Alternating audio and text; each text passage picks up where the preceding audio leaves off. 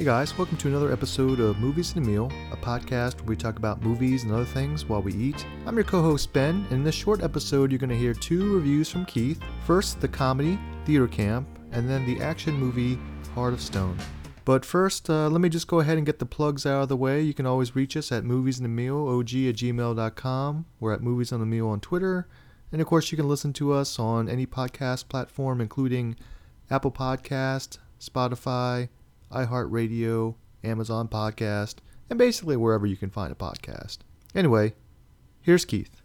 This summer has really been a great one for comedies. On the raunchy side, I've loved No Hard Feelings and even more Joy Ride. But this week comes one on the sweet side that I like just as much.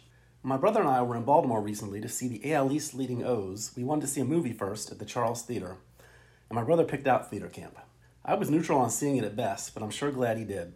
There are so many charms this little comedy that really should be playing wide, but I'll start with a little on the premise, and then the stars that really make this sing. Presented almost in mockumentary form, but thankfully with its own style instead, this one takes on the classic story of an underdog summer camp struggling to survive, with of course a rival camp for richer kids just across the way. And as the title makes clear, this one is chock full of talented youngsters.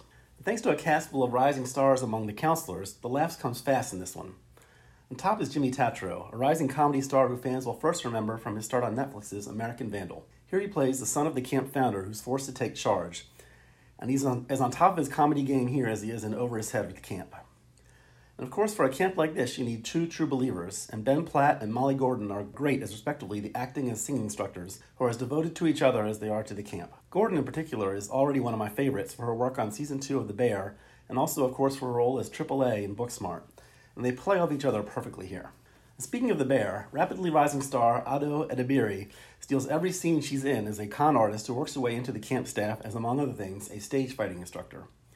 She's a real treat, and she seems to be everywhere now, starring also as April in the pretty seriously great TMNT Mutant Mayhem 2. Comedian extraordinaire Amy Sedaris even drops into this one at the start and finish, but the less you know about that, the better. Instead, let's take a look at the laughs in this one, which come fast and, best of all, always from the heart. There's not an ounce of meanness or irony here. It's a refreshing change that the laughs here are all kind hearted, with the campers and staff clearly in on all the jokes. So if you're looking for an offbeat comedy this summer, you can certainly do a whole lot worse than this one, which is truly a pet project for Gordon Platt and star Noah Galvin, who have been involved with this one since its inception as a short film. The feature is co directed by Gordon and co written by Gordon and Galvin. I'll give this one a truly affectionate 3.5 stars, so see it wherever you can find it. Even before the pandemic, I was already a streaming addict, and that only reinforced my unbreakable habit. And so I searched for at least one new movie to stream each week, always at Collider, both because I used to write for them and because their weekly list is great.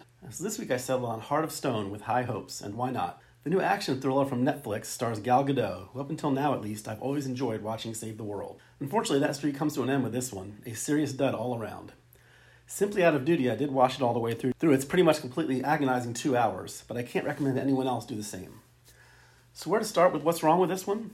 It starts with the plot, as much as you can call it that, as there isn't much one that doesn't steal directly from movies that do this kind of thing much, much better. Here, Gadot, as uncleverly named as you can imagine, plays Rachel Stone, who's part of an MI6 team who we soon find out, of course, has some remarkable hidden talents. Yes, again, you've seen this before and done much better. Even worse, the story here involves a top secret computer called the Heart, which somehow controls much of what goes on in the world. Yes, you've seen this before in this summer's Mission Impossible entry and in many other movies. And Heart of Stone adds nothing at all to the genre. Our heroine secretly works for a force known as the Charter that protects it, and the plot really goes nowhere from there, so enough about that. I will say that Gadot gives all she can here, and she's at least fun to watch as always. And there are bright spots in the casting too, from the always great Sophie Okonedo as the head of Charter, and even better, rising Indian star Alia Bhatt as a would-be part of the big bad who could go either way. That at least gives us a bit of suspense, and Bhatt is a real find who deserves a lot more roles in Western movies. But that's unfortunately all the good I could find in Heart of Stone. Along this way beyond familiar and equally ridiculous plot, the action scenes in this flick from director Tom Harper, who also made one of my all time favorites in Wild Rose, just completely fall flat. An opening sequence on a ski slope goes on for what seems like 30 minutes at least, and offers nothing at all you haven't seen done much better in Bond movies. Even by the standards of a streaming only flick, I just can't find much at all to recommend Heart of Stone. I'll give it one star because, by podcast mate Brad's standard, I did indeed finish this one. Another half star for truly rising star Alia Bhatt. And so, one and a half stars is all I can give this hot mess.